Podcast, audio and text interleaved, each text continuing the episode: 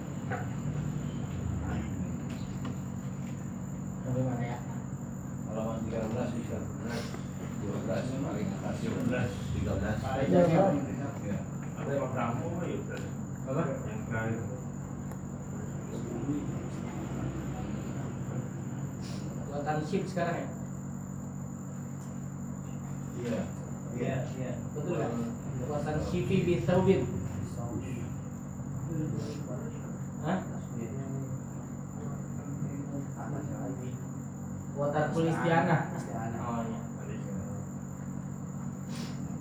Bismillahirrahmanirrahim.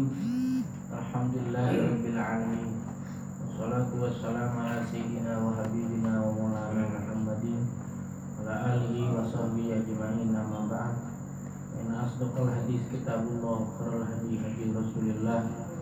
الله وشر الأمور محدثاتها وكل محدثة بدعة وكل بدعة ضلالة وكل ضلالة في النار بسناده المتصل إلى المعلم رحمه الله تعالى وعدم النفع به وببركة علومه وبكون الدارين آمين قال رضي الله عنه Watakul isti'anati dan meninggalkan minta tolong Bisobi dengan mengucurkan air. Ila li uzrin kecuali karena uzur. Wan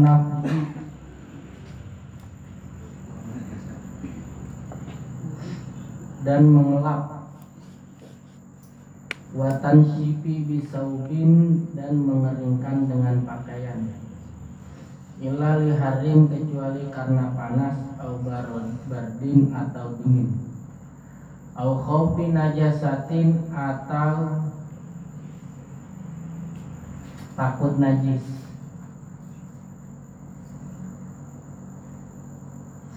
Watahrikul khatami dan menggerak-gerakan batu cincin Wal bada'atu dan memulai bi'a'lal wajhi dengan bagian atas wajah. Wal bada'atu dan memulai fil yadi di tangan warijli dan kaki bil asobi'i dengan jari-jari.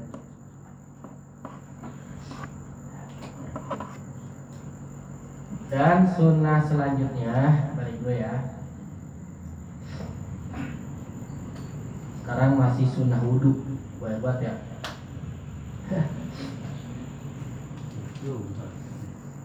Watarkul isti'anati dan meninggalkan minta tolong.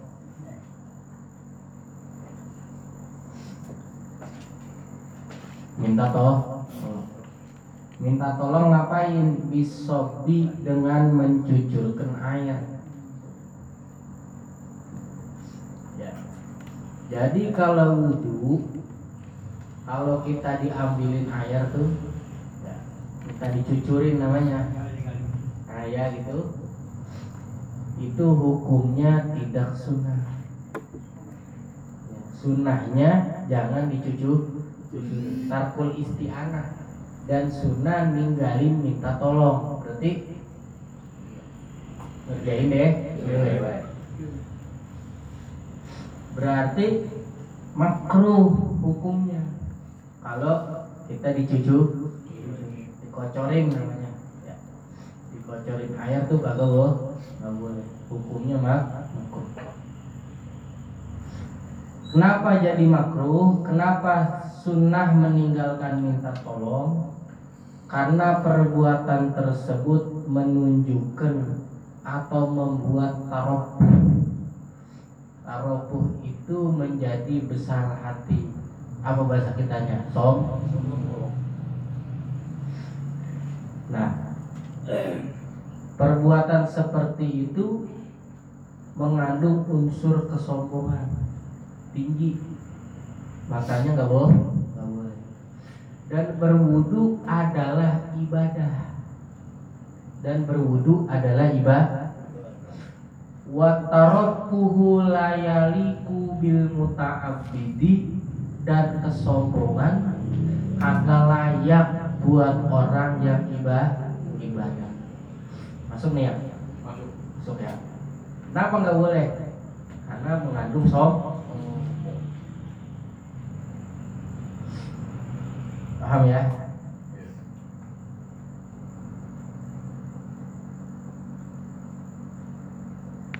itu hukumnya apa hukumnya sunnah nggak apa nggak apa sekalipun hal tersebut terjadi tanpa diminta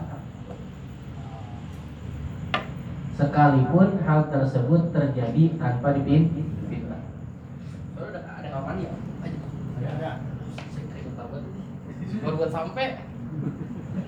Ini kunci nggak?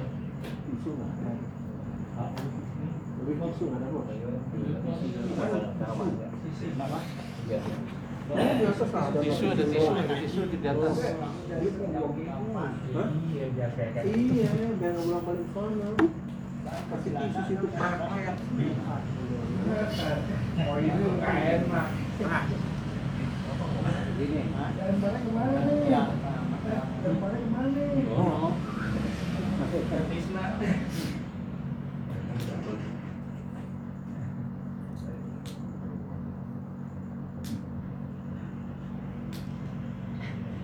Ya di rumah boleh.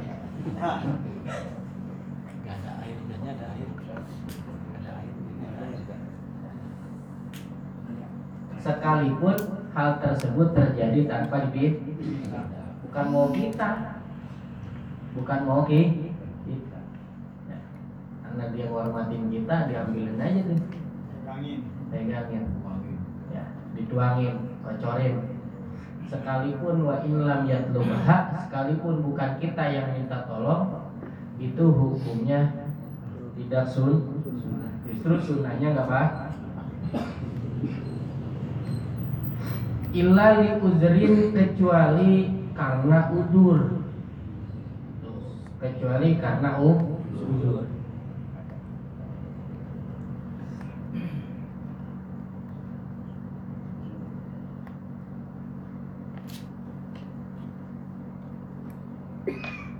Contohnya uzur apa?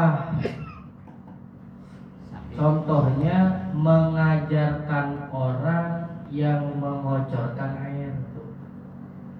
Contohnya. Ayo kocorin nih biar liatin. Tuh diajarin secara langsung.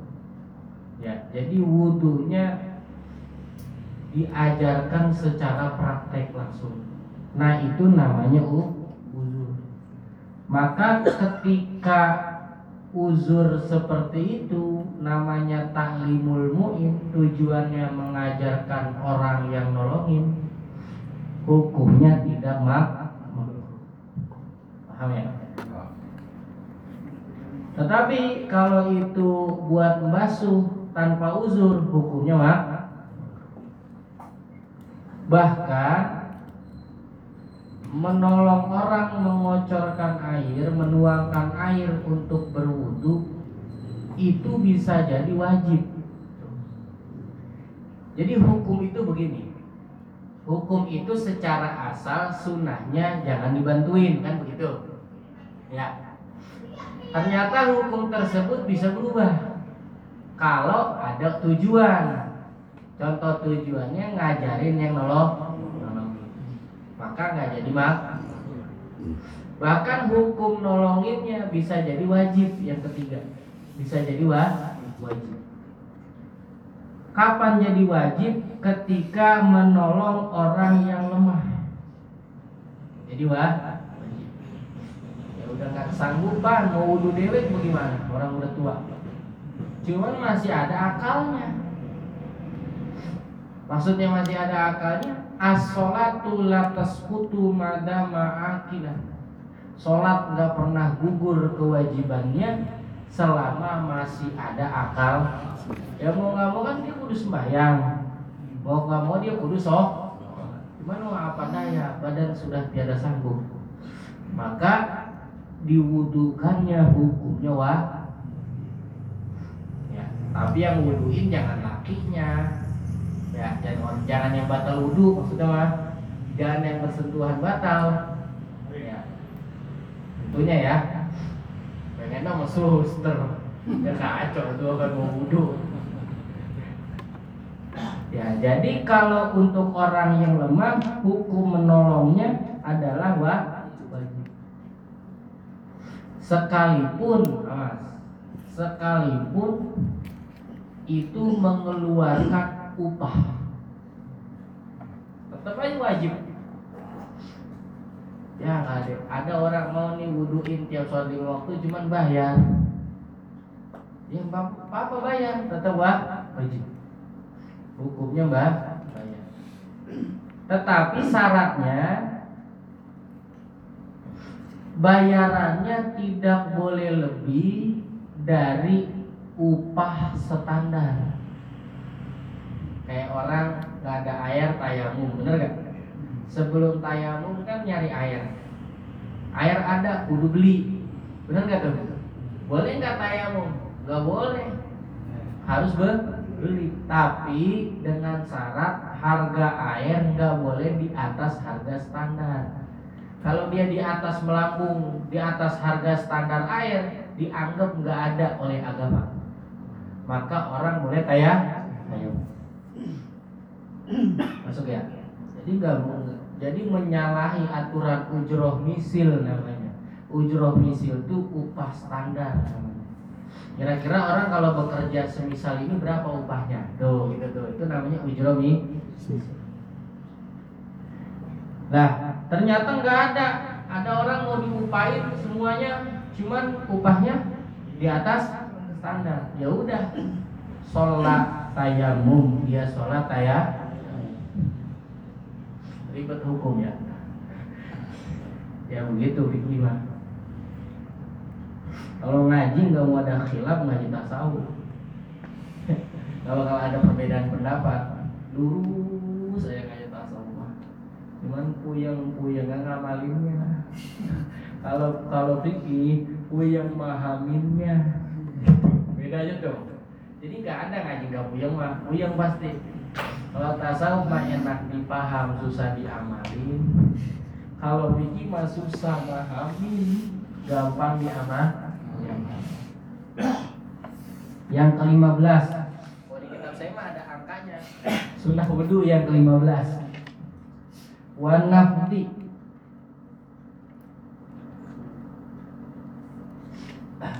dan jangan apa kalau gini-gini apa nih Tangan. ah ya ngelap tangan ya apa? Nah, potong. iya jangan ngelap gitu. Jangan dilap maksudnya. Ya. Ngeringin nggak boleh ngeringin. Ngeringinnya cuma pakai tangan. Gitu tuh. Nggak boleh tuh. Ketika habis wu- wudhu. Wanafti itu takdirnya watarku nafti sunnah tidak ngelap Watan sipi bisaubin dan sunnah tidak mengeringkan dengan pakaian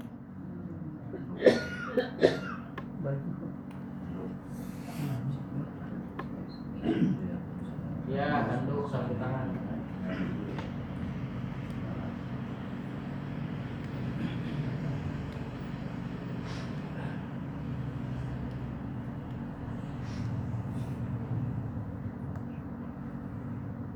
Illa liharin kecuali karena panas.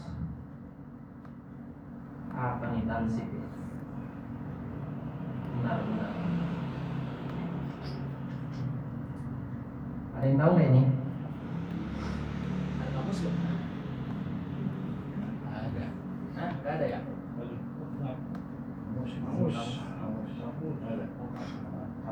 Haji punya kamus. Lengkap dulu ya daripada salah.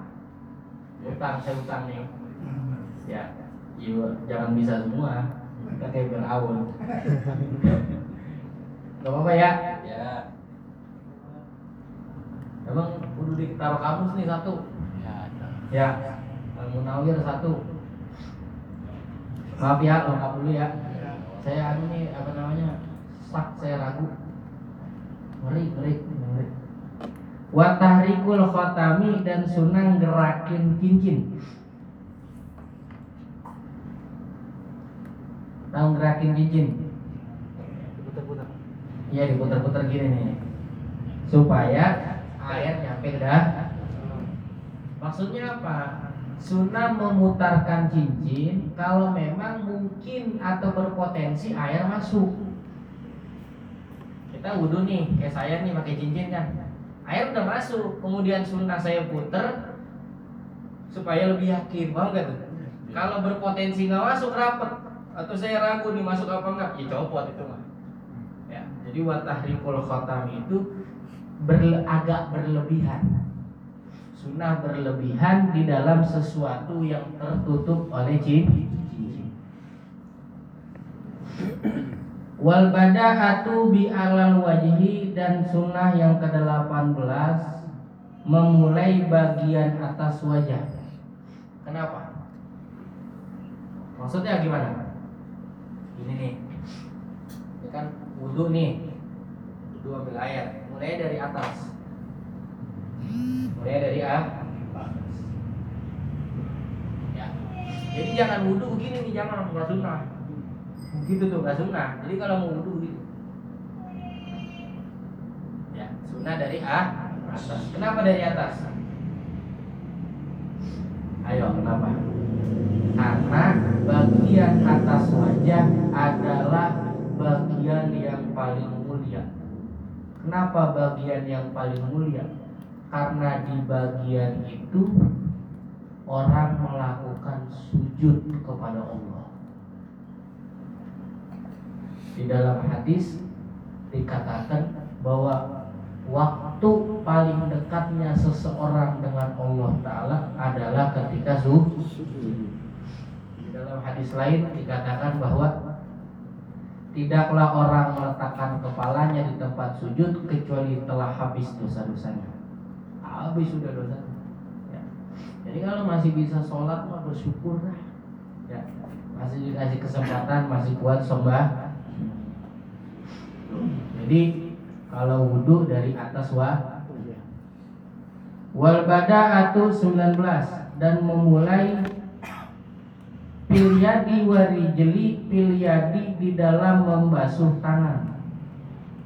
Warijeli dan kaki. Mulainya dari mana? Bil asobi'i dengan jari-jarinya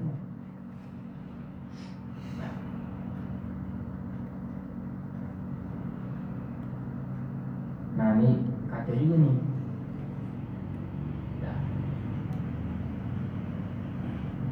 Ah, memulai gini Orang wudhu tangan Mulai dari mana? Begini Begini Jadi kalau kita keran kan kita nyalain ya Pak ya Keran. Itu begini tangan kita posisinya Buat dapatin sunnah mulai dari jari Paham ya? Atau kaki. Sama. Jangankan kaki kita begini nih jari ya. Jangan begini dulu Dari jarinya. Tuh atasnya dulu. Nah itu hukumnya sun. Mungkin kemarin-kemarin kita amalin. Cuman tahu sunnah apa kagak kan? Kurang tahu tuh kita. Betul gak?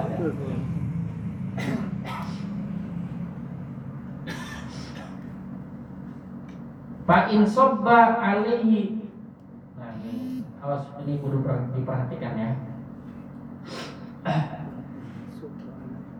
Fa in sobba alaihi ghairuhu bada'a bil mirfaqi wal ka'bi.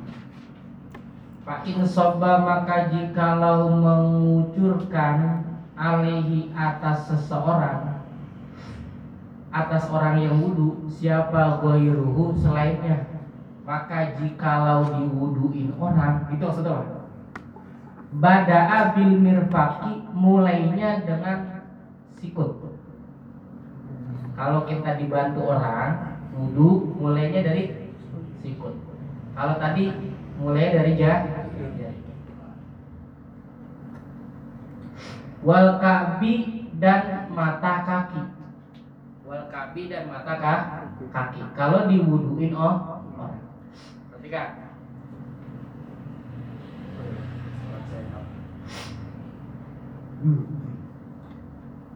perhatikan ya Berarti saya tanya dulu, kalau kita wudhu sendiri, wudhu tangan, basuh tangan sama kaki dimulai dari mana? Jari, Kalau kita diwuduin orang, siku dan mata kaki. siku dan mata.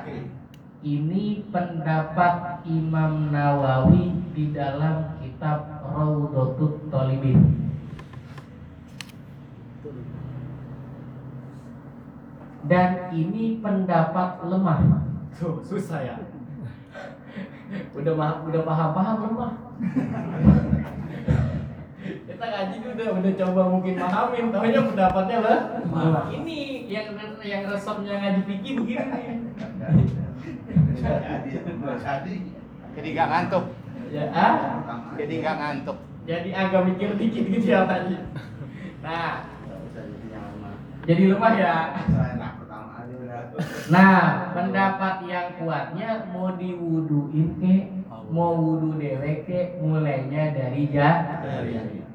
Itu pendapat Imam Nawawi di kitab Majmu.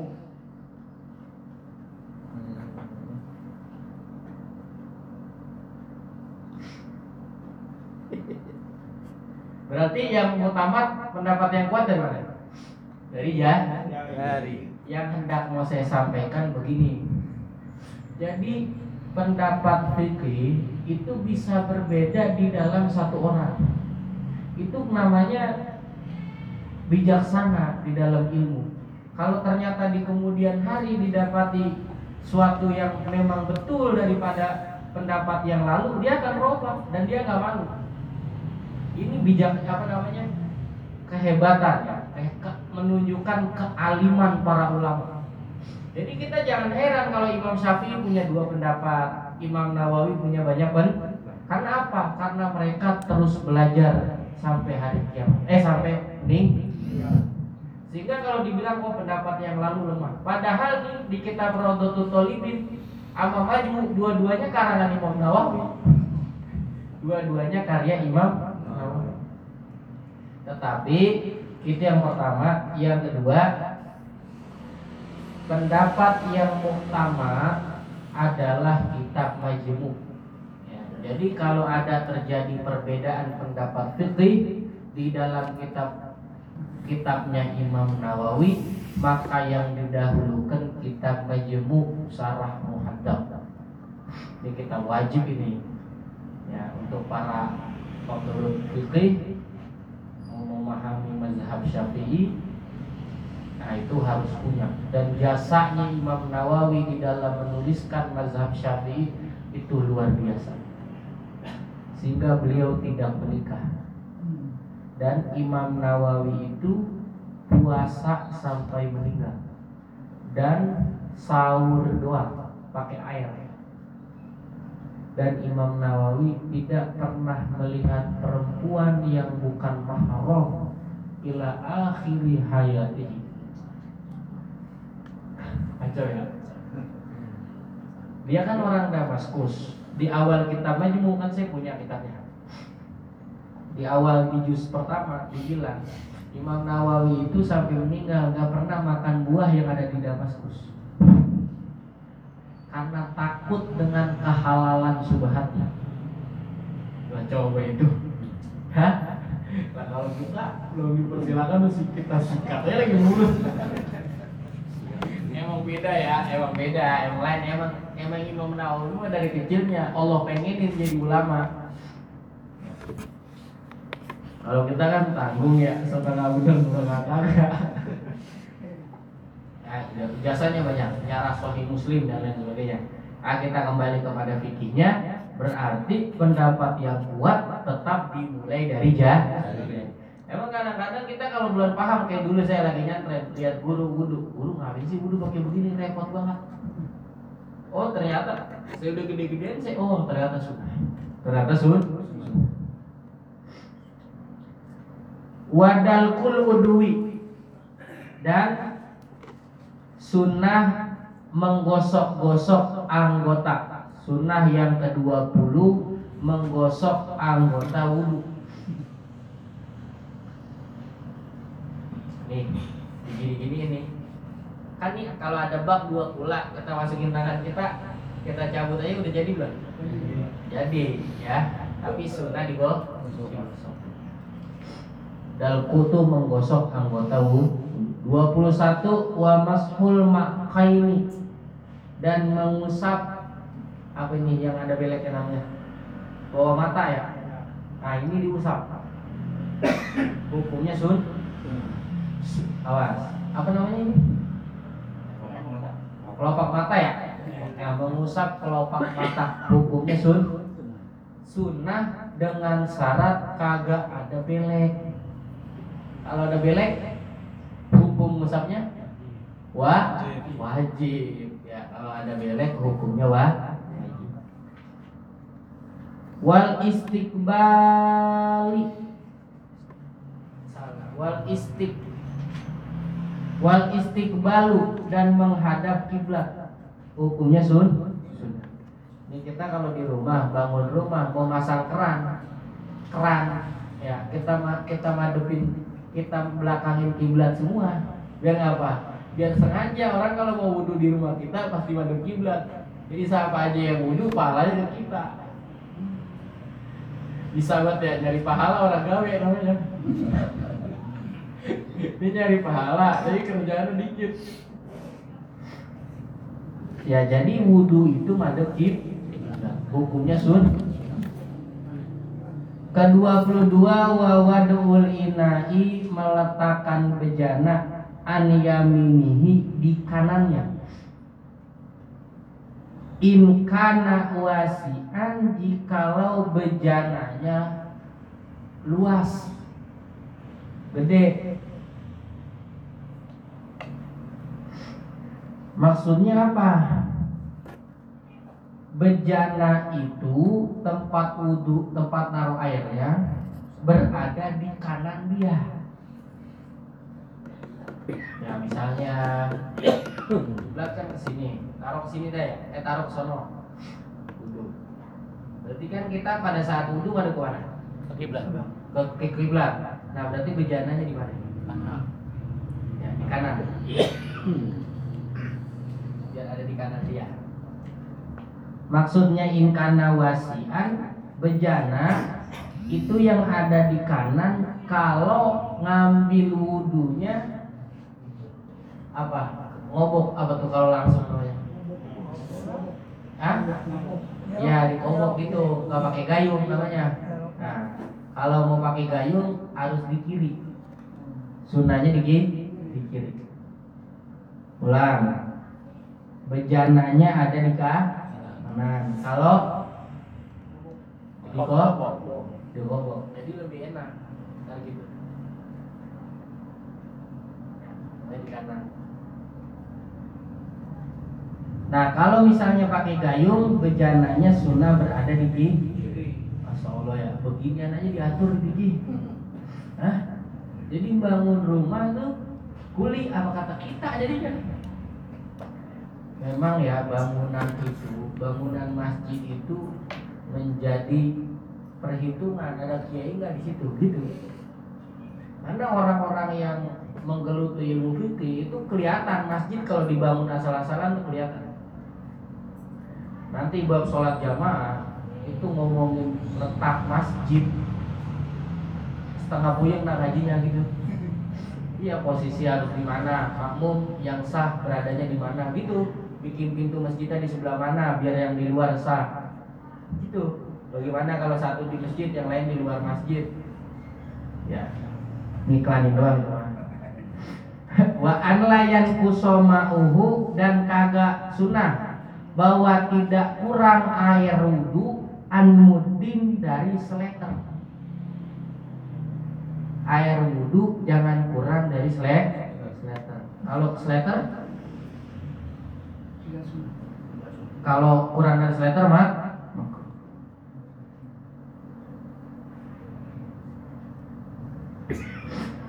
kok seleter? Nah iya seleter emang. Nabi itu pernah berwudu dengan ukuran sepertiga dari seleter berapa? Ya segitu deh ya. Kebetulan saya matematika kurang bagus. Tapi hitung paroid lumayan cepat. Ya, malah matematika ya. Cuman kalau ngitung jakat lumayan juga. Iya maksudnya kan bab jakat kan kan ngitung tuh, bukan ngitung jakat musola, ngitung bab jakat sapi sekian berapa, ini sekian berapa gitu. Gak lupa dia. Heeh, cuman yang saya hitung duit orang mulu, lewat kambingnya kakak. Ngomong jakat kambing. Nomor 24 wa an la yatakallama dan bahwa tiada bicara. Jangan ngomong kalau lagi wudhu. Bijami'i wudu'ihi pada tiap-tiap wudhunya. Jadi dari mulai awal nggak boleh bicara. bicara. Illa limaslahatin kecuali untuk maslahat. Tanya orang. Maslahat contohnya maslahat pertama memerintah kebaikan. Kedua melarang kemungkaran.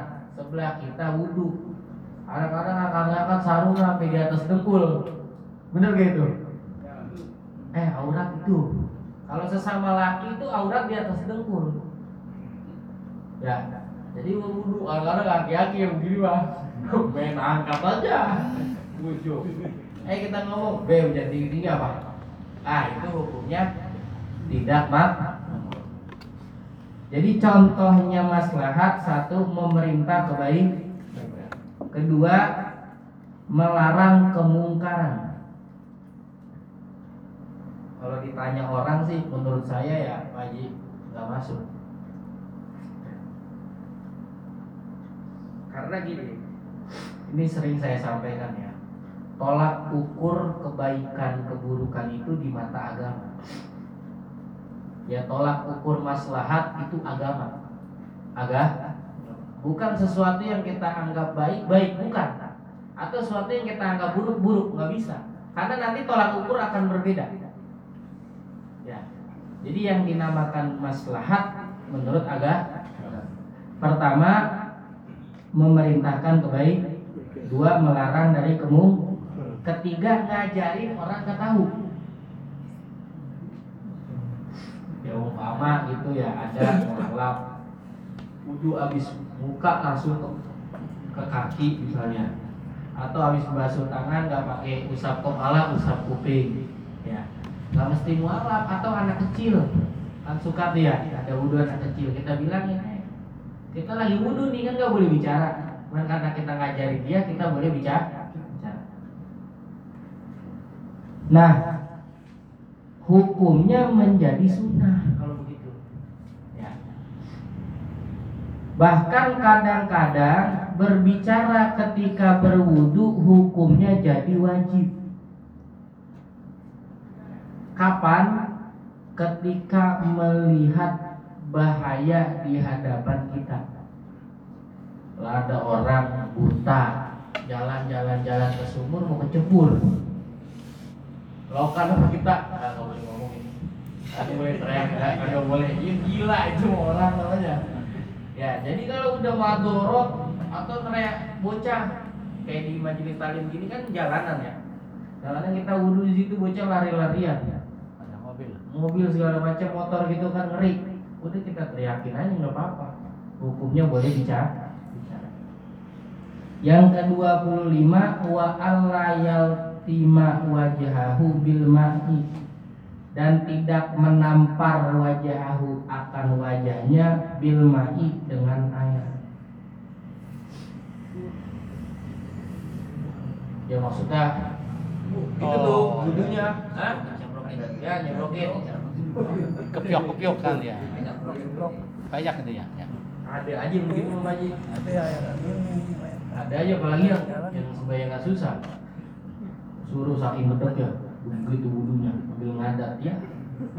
Ibadah marah-marah.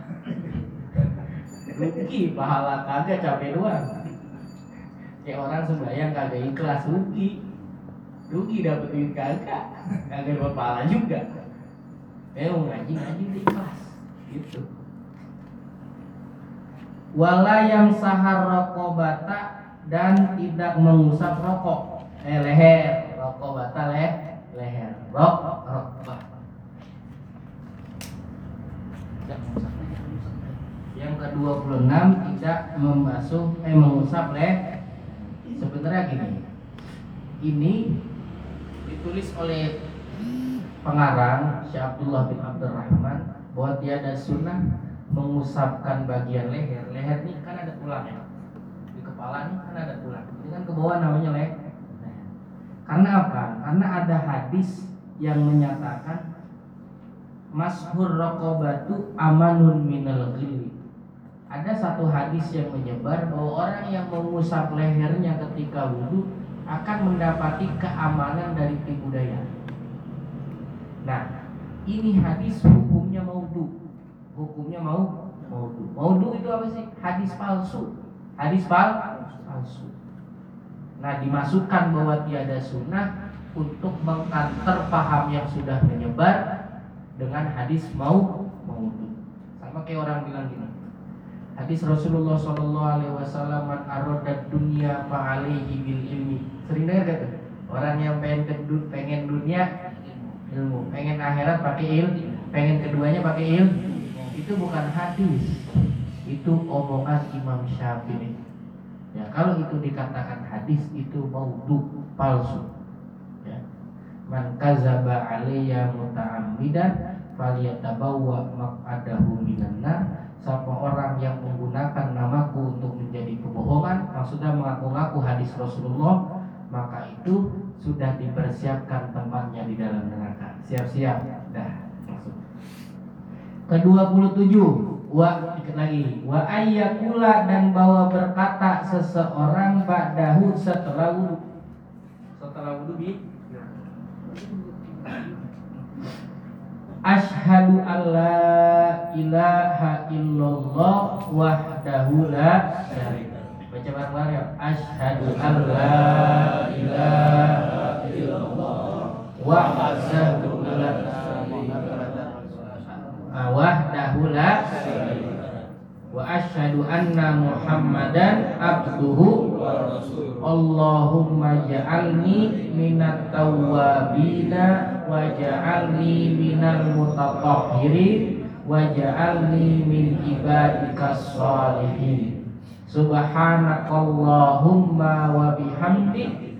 Ashhadu an la ilaha illa anta Astaghfiruka wa atubu ilaih. Ini ada di kitab Azkar An-Nawawi. Nah, setelah orang berwudu dia baca doa hukumnya sun. Yang ke-20 tuh apa doanya? Asyhadu alla ilaha illallah. Aku yakin awas asyhadu kan aku bersaksi ya. Ngaji TPA itu mah aku yakin sebab kesaksiannya bukan dengan mata. Ya. Asyhada laisat bil ain wa innamas syahadah bil basirah. Kesaksian yang dimaksudkan bukan dengan pandangan matanya. Kesaksiannya dengan mata hatinya. Ada orang ada orang bangun tengah malam lagi baca Quran aja. terus liwat di hatinya begini nih. Kalau ada yang lihat gua gua top nih gitu ya? Ah mata hatinya buta. Orang yang begitu mata hatinya padat. Nggak hidup mata batinnya nggak hidup. Sebab kenapa? Sebab dia nggak saksikan Allah melihat dia gitu. Ya dia nggak saksikan Allah. Yang dia pengen saksikan pengen dilihat orang. Kalau pengen mulia jangan sama. Kalau mau mulia jangan sama barang yang ada habisnya. Pengen nyender sama orang ada batasnya. Nyender mah sama barang yang nggak pernah ada habisnya. Yakni all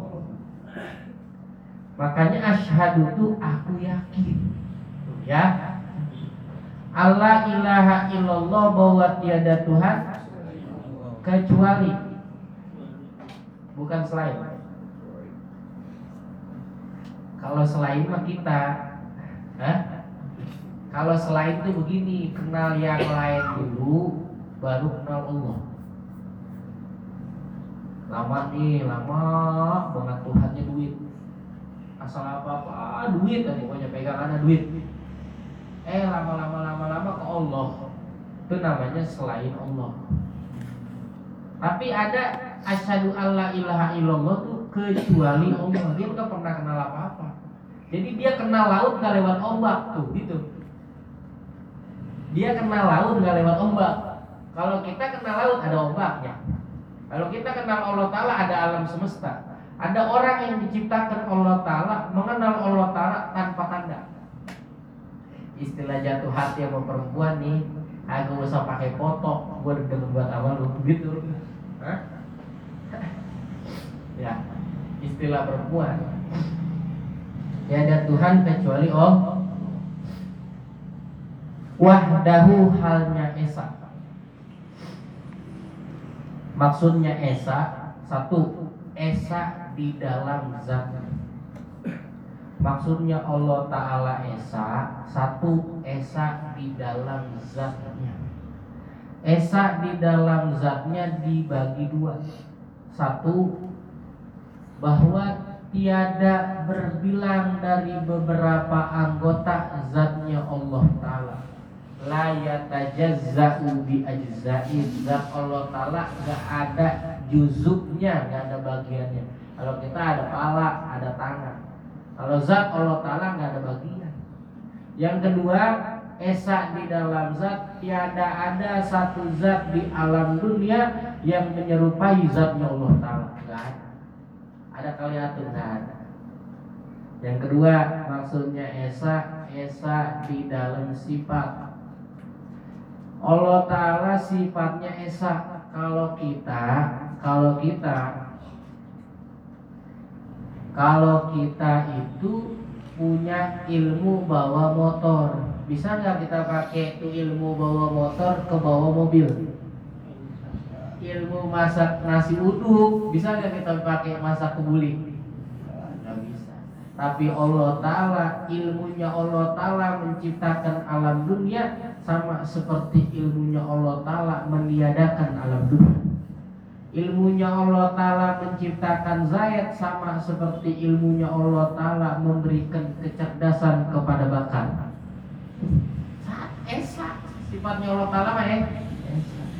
Karena lau dada andai kata berbilang sifat Allah Ta'ala niscaya Allah lemah dan adanya Allah lemah itu mustahil. Kenapa mustahil? Karena menyalahi dengan kesaksian yang ada. Jadi esa di dalam sifat itu sifat Allah Ta'ala esa. Nah, sifat esa dibagi dua. Satu, bahwa sifat Allah Ta'ala tidak berbilang. Jadi Allah Maha Kuasa nih. Allah Maha Kuasa. Kekuasaan Allah menciptakan aras sama seperti kekuasaan Allah menciptakan jannah. Kekuasaan Allah menciptakan alam dunia sama seperti kekuasaan Allah ngampuni dosa kita. Allah nggak pakai kekuasaan yang lain. Masuk ya? Hah? Ya kekuasaan kita jadi bos di kantor kan belum tentu jadi kekuasaan depan bini. Di kantor sih boleh nunjuk, luar suka angkat jemuran kan kacau. Itu namanya butuh kekuasaan yang ba- baru, ya beda, beda-beda kekuasaan, kekuasaan.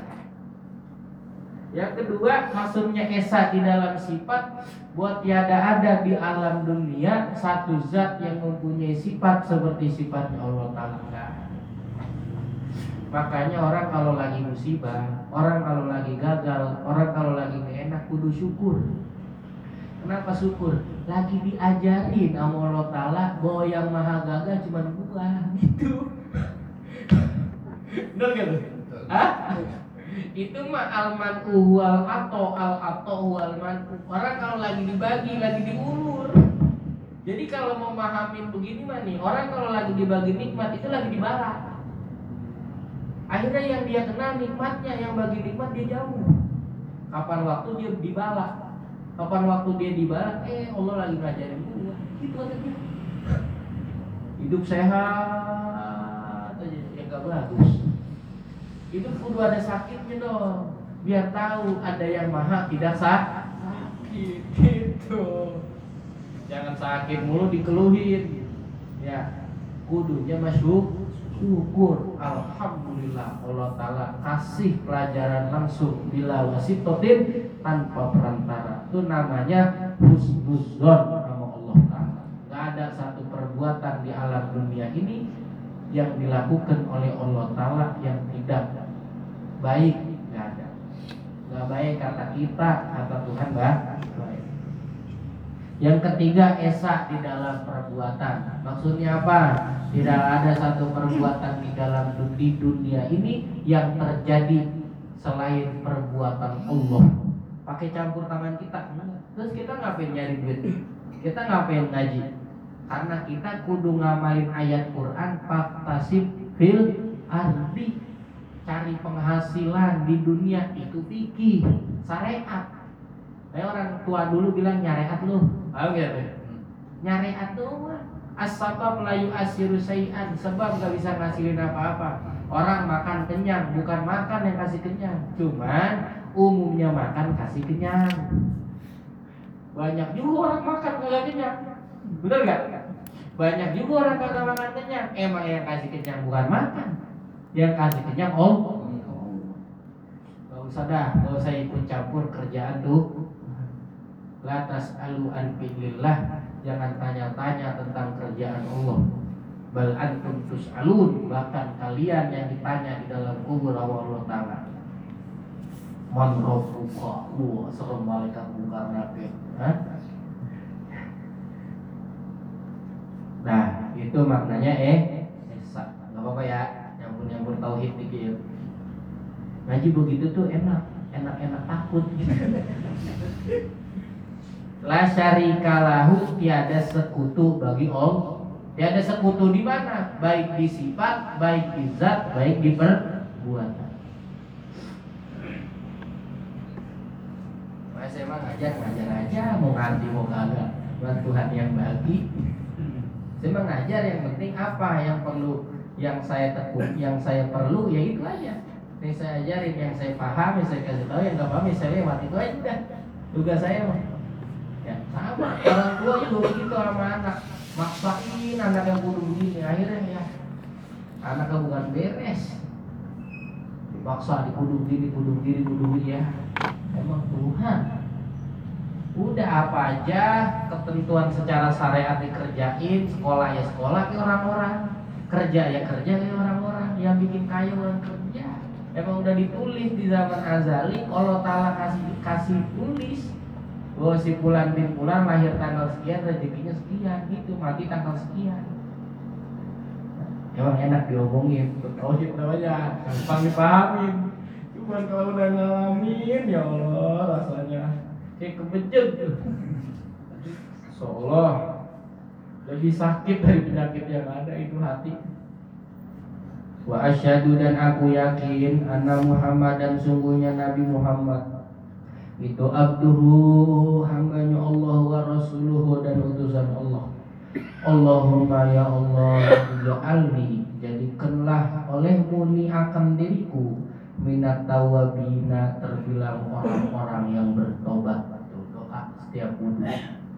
Ya, kenapa? karena dalam hadis Rasulullah dikatakan bahwa orang yang berwudhu dihapuskan seluruh dosa yang kedua waj'alni minal mutatohirin jadikan aku terbilang orang-orang yang su suci.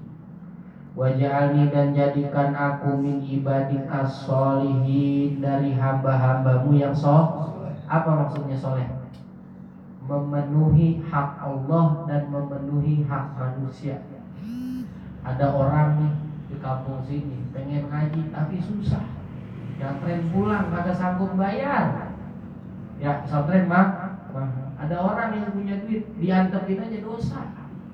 Hukumnya dong dosa. Yang kolahin bocah dalam pendidikan agama hukumnya orang tuanya wajib walau udah kawin. Kalau dia suruh belajar agama sampai dia udah punya anak babanya wajib biayain. Kagak sanggup ngkongnya saudaranya gak sanggup. Gak sanggup juga orang kaya di kampungnya bertanggung jawab semua Emang apa? Sebab dia pulang ke rumah mutusin dosa satu kampung. Mutusin dosa satu kampung. Satu kampung gak ada yang bisa nahu dosa.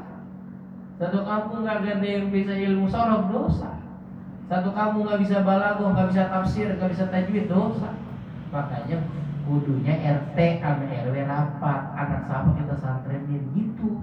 Urusan biaya itu gampang yang penting bocah pulang tinggal di mari cewek kita cari empat kalian ya. Asal jago mah ngajinya asal jago ngajinya jangan tanggung tanggung sebab kadang-kadang nih santri penyakitnya pulang gara-gara nggak punya duit. Padahal mah ngaji dikit lagi bisa gitu. Ya gara-gara apa? Gara-gara kitanya kurang peduli. Ya kitanya harus peduli tuh dulu nyantren zaman nyantren sono lebaran pakai duit sono lebaran pakai duit. Yang udah ngamalinnya itu yang pulang nyantren di ibu aja. Gua rokok seselop. Pesta gitu langsung. Yang penting pulang bisa ngaji.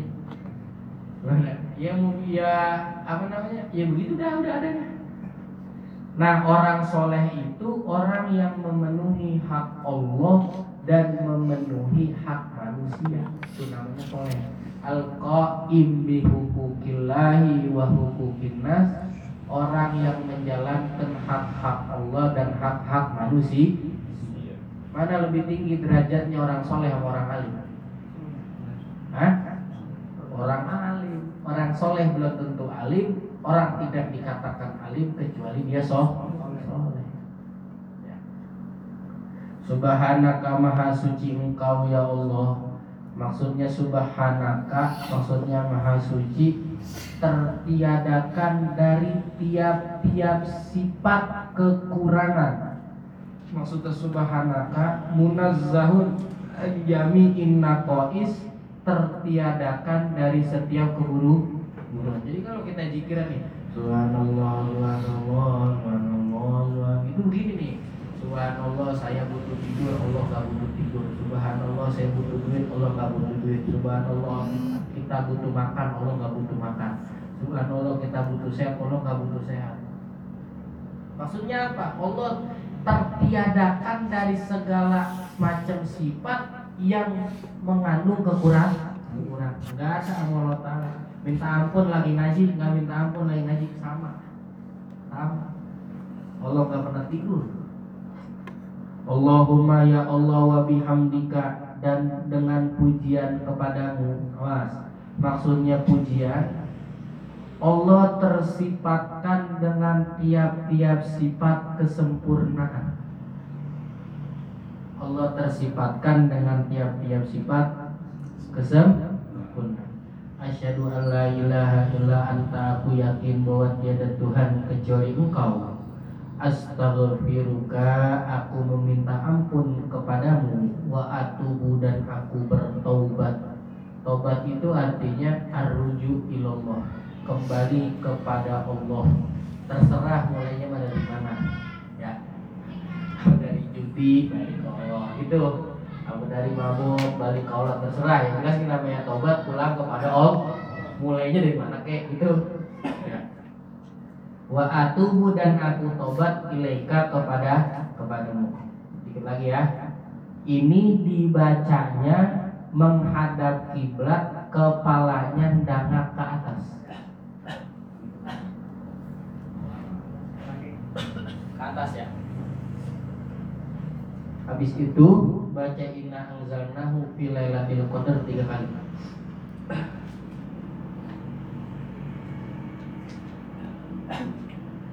Cuman palanya mau sendangan. Setelah doa wudhu kan baca tiga kali. Kelar udah Bismillahirrahmanirrahim. Ada kiblatnya inna anzalnahu fi lailatul qadar wa ma adraka ma lailatul qadar lailatul qadar khairun min alfi syahr gitu. Anzalul malaikatu wa ruhu fiha min rabbihim kulli amrin salamun ya hatta na'am baca ulang. Baca inna anzalnahu. Itu di kitab-kitab lain ya. Di sini nggak disebut bukan bikinan kita, itu sun. Wala baksa dan tak mengapa. Maksudnya tidak mengapa Boleh-boleh saja. Bidu'ai dengan membaca doa Indal a'doi ketika basuh Ketika basuh anggota wudhu Nah kalau ada yang bilang sunnah Itu bukan sunnah. Kan ada ya Lagi kan dulu sempat rame Doa yang dibaca ketika anggota wudhu itu Apa tuh hadisnya pal? palsu. Emang gak ada hadisnya? Ya itu doa boleh-boleh aja namanya doa sih. Boleh nggak? Yang salah kalau bilang ha hadis. Tapi yang bagusnya yang sunnahnya pada tiap kali membasuh anggota wudhu membaca kalimat syahadat. Ya siapa tahu nih tangan murtad kita ini sehingga kelakuan tangan kita. Kita basuh itu asyhadu an la ilaha illallah wa asyhadu anna muhammadar illallah wa asyhadu anna rasulullah. Sama muka juga. Habis niat kan niat banget asyhadu an la ilaha illallah asyhadu anna muhammadar rasulullah. Kalau mau doanya boleh Allahumma bayyid wajhi yang tabyaddu wujuh wa taswaddu wujuh dan lain sebagainya. Ya. kemarin saya mau tulisin doanya. Eh Iya. saya capek banget udah jadi setengah Ntar dah ya lagi, lagi gue susah bacanya ada pertanyaan Ya, Ustaz. Gimana, Pak? Assalamualaikum warahmatullahi wabarakatuh. Tadi mengenai yang dikocorin tadi Ustaz. ya Kadang-kadang kita eh, diundang untuk misalnya berbuka puasa bersama di rumah seseorang. Tempat wudhu biasanya cuma satu mungkin di dalam gitu Pak. Nah. Sehingga wudhunya itu pakai selang. oh iya Nah, selang ini kan nggak bisa kalau tidak diikat juga nggak bisa. Jadi biasanya orang mesti ada yang ngucurin terus Iya, begini. iya, iya, iya. Ini satu. Kedua juga biasanya kalau misalnya ada eh, apa namanya sholat jenazah. Itu juga biasanya itu ada bikin selang keluar Iya. sampai dua tiga tapi harus dipegangi karena kalau nggak dipegangi juga kita yang letak di tanah. Di Iya. cantelan juga nggak ada cantelan. Nah yang kayak ada persiapan gitu maksudnya Iya kan waktu itu. Yang kayak demikian tuh gimana hukum? boleh uzur Oh, itu termasuk uzur. Yang kedua Ustaz, misalnya kita sedang wudhu, tadi kan tidak boleh berbicara. Ustaz. Ah, Kita lagi wudhu, tentu ada teman, lama nggak ketemu, eh apa kabar kamu? Gitu. Nah ini gimana itu Ustaz? Apa kita selesai dulu baru, oh kabar baik gitu, atau kita jawab, itu kan Oh, maslahatan. Gini, kalau kita nggak bisa memaksakan fikih ya. Iya. Fikih tetap ada statusnya, tetapi ada hal yang lebih perlu kita perhatikan yakni akhlak. Ah, Nah, itu. itu Maslahat itu juga termasuk mungkin. masuk itu akhlak lah itu. Ya, ya. Dengan syarat ya dengan syarat itu ada tadi ada udah lama Ya, ya, ya. Bukan yang kita tetangga pagi ketemu saya ketemu eh itu sih mau ngobrol ya jadi apa namanya kalau yang itu kan termasuk apa ya amar makruf lah Oh, gitu. Jadi itu tidak makruh. tidak makruf Tapi yang ma- manggil gak ngerti agama, kalau tahu dia nggak pasti nggak ngomong dia. Ya kalau tahu ya, ini dia nggak ya. tahu. Ya, Dia nggak tahu lah itu juga. Nah, betul. Yang ketiga Ustaz tadi. Kita tadi di uh, Fatma sunahkan sehabis wudhu berdoa. Sebelum kita berdoa, ketemu orang dia ngajak ngobrol, itu gimana Ustaz? oh gini Kita stop dulu, kita doa dulu, itu baru. uh, oh enggak gini di dalam gramatika bahasa Arab kita kan lihat di situ wa ayyakula ba'dah ya kalimat ba'da itu memang maknanya setelah tapi setelah yang boleh diseling dengan sesuatu boleh gitu. boleh Oh, ada yang mengatakan tidak boleh. Bukan kalau dalam bahasa Arab kalau nggak boleh itu buaida bahasanya. Atau akibat akibat nah kalaupun ternyata ada yang menyatakan tidak boleh gitu ya ketidakbolehannya ini maksudnya begini makruh karena menggunakan waktu setelah ibadah berbicara. Bukan untuk berdoa gitu. Karena gini yang perlu kita ingat baik-baik bahwa setiap habis pekerjaan baik itu waktu mustajab doa. Habis ngaji nih gak usah pakai angkat-angkat sekelibat aja di hati. Nah, itu istijab itu mustajab. Jadi likulli khairin barokah walikulli barokatin darajah walikulli darajatin maqam jadi setiap kebaikan nyimpan keberkahan, setiap tet, setiap titik keberkahan nyimpan derajat, dan setiap derajat ada kedudukan. Jadi nanti syariat itu memang nggak terasa diamalin, diamalin, diamalin, lama-lama naik dan punya keyakinan akan berubah.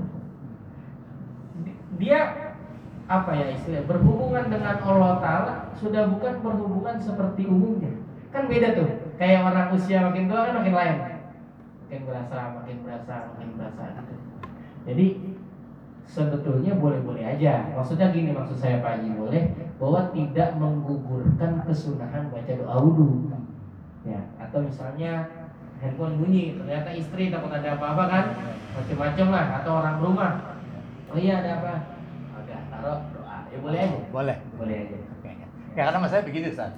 Di kantor biasanya tempat duduk duduk. Tanyanya.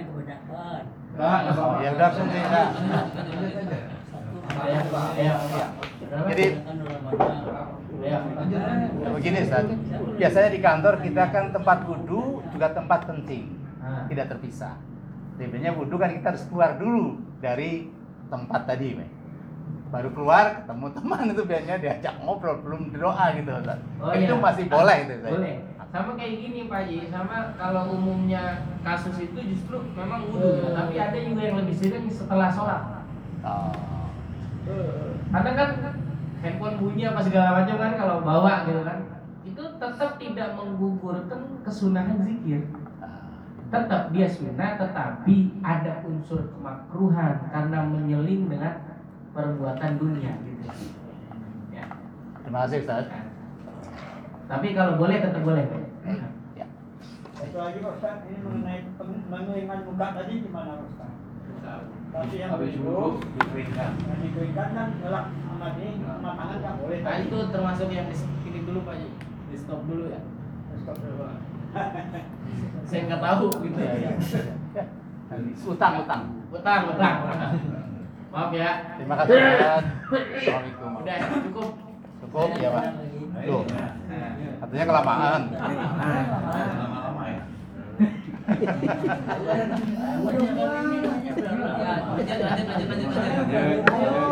Sudah 20 tahun. Boleh nggak kita musola kita anak umur itu bisa boleh? mau sholat? Mau sholat, Oh, Anak- yang- anak- anak anak- yang anak- begini, kita bilang uzur. Ah. Ini nggak kuat lagi. Anak. Oh, dia nggak kuat. Boleh anak, boleh anak. Boleh. Boleh. Nggak boleh. Boleh. Atau satu tangannya wudhu bisa. Ini udah lemah. maksudnya satu tangan orang Satu tangannya gitu. Boleh nggak? Boleh. Ini pertanyaan ini langka nih. Boleh, boleh. Di. Boleh. Saya bulan bulan itu udah 20 tahun. Iya, Saya boleh. juga nggak sabanggakan diri. Dari kecil saya. Jawabannya saya nggak boleh. usah juga, tapi saya saya mati. Itu langka dia pertanyaan. Boleh, jawabannya. Satu tangan. Ini kan enggak, eh ini udah mulai lemah nih. Bukan orang, saya kadang saya sendiri. Nah. Iya, jawabannya. ini udah boleh. lemah. Ini cuma ada bantu-bantu aja gitu. Boleh nggak? Boleh. Ya itu aja. Dah. Cukup. Cukup kali ya? Ya. Udah waktunya ini. Iya. Bismillahirrahmanirrahim wal asri innal insana lafi khusrin illa ladzina amanu wa amilus solihati wa tawassaw bil haqqi wa tawassaw bis sabr alhamdulillah